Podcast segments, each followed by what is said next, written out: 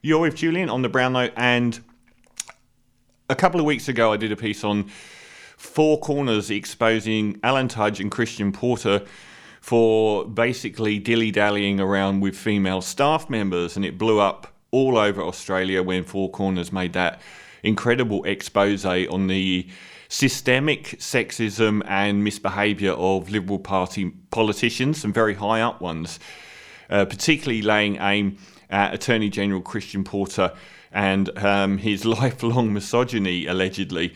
Now, the right, I, I, said at the time there's no way that they could possibly remain in their positions, and I still think there'll be a sting in the tail uh, for this. Um, but yet again, the Liberal Party don't seem to have a problem with it. And the right wing media, a bastion of feminism, has come out in support of them, saying that this isn't in the public interest. People like Joe Hildebrand the usual suspects saying that this has got nothing to do with the public, it's a personal matter. And I went through why I said that wasn't true um, due to the toxic nature of the uh, potential power imbalances of their relationships, the hypocrisy of them saying that they're for family values and, and for the traditional version of marriage and so on and all of that. But I wanted to give a clearer example of why that show was in the public interest. Now, Scott Morrison uh, greenlit yet another inquiry into the family court system a few months back. Now, the family court system is the number one target of men's rights activist groups in Australia. They claim that women are getting a free ride and they're the ones that are hard done by in the face of our overwhelming epidemic of domestic violence. It's their number one target, and he gave it to Pauline Hanson. Uh, in the process, handed a significant public platform to Pauline Hanson, who's been stoking this red hot issue as a means of rallying her core supporters for years. Morrison insists the Lumen inquiry won't take sides. Uh, it's not about courting Pauline. While it's obviously fine in principle for parliamentarians to set up inquiries, it's hard to fathom what substance might emerge from this latest of many looks into the family court? The Liberal Party hate the family court, men's rights groups hate the family court, and they want it cancelled. Um, given the Australian law reform presented a bunch of detailed recommendations to overhaul the court system, uh, those insights from a body well credentialed to consider all the complexities are sitting politely on a shelf, ignored. Um, so this is something that is designed to gift right wing anti feminists a platform to attack the family court. Now, just today, uh, Christian Porter said the need for reform of the courts that deal with family matters has been well known for more than a decade. This is an area in need of urgent reform to improve the system for all those involved. Now, that is, uh, and Labor said the changes are part of an ideological war by the government to dismantle the court system. That's Christian Porter, the Attorney General, who's basically in charge of everything to do with this.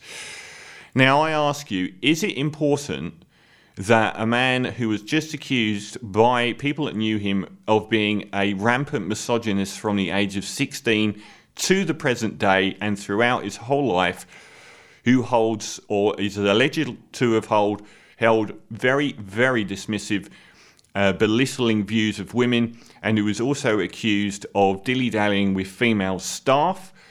Uh, younger female staff out boozing on the town continually, and who, as recently as January this year, split from his second or third wife.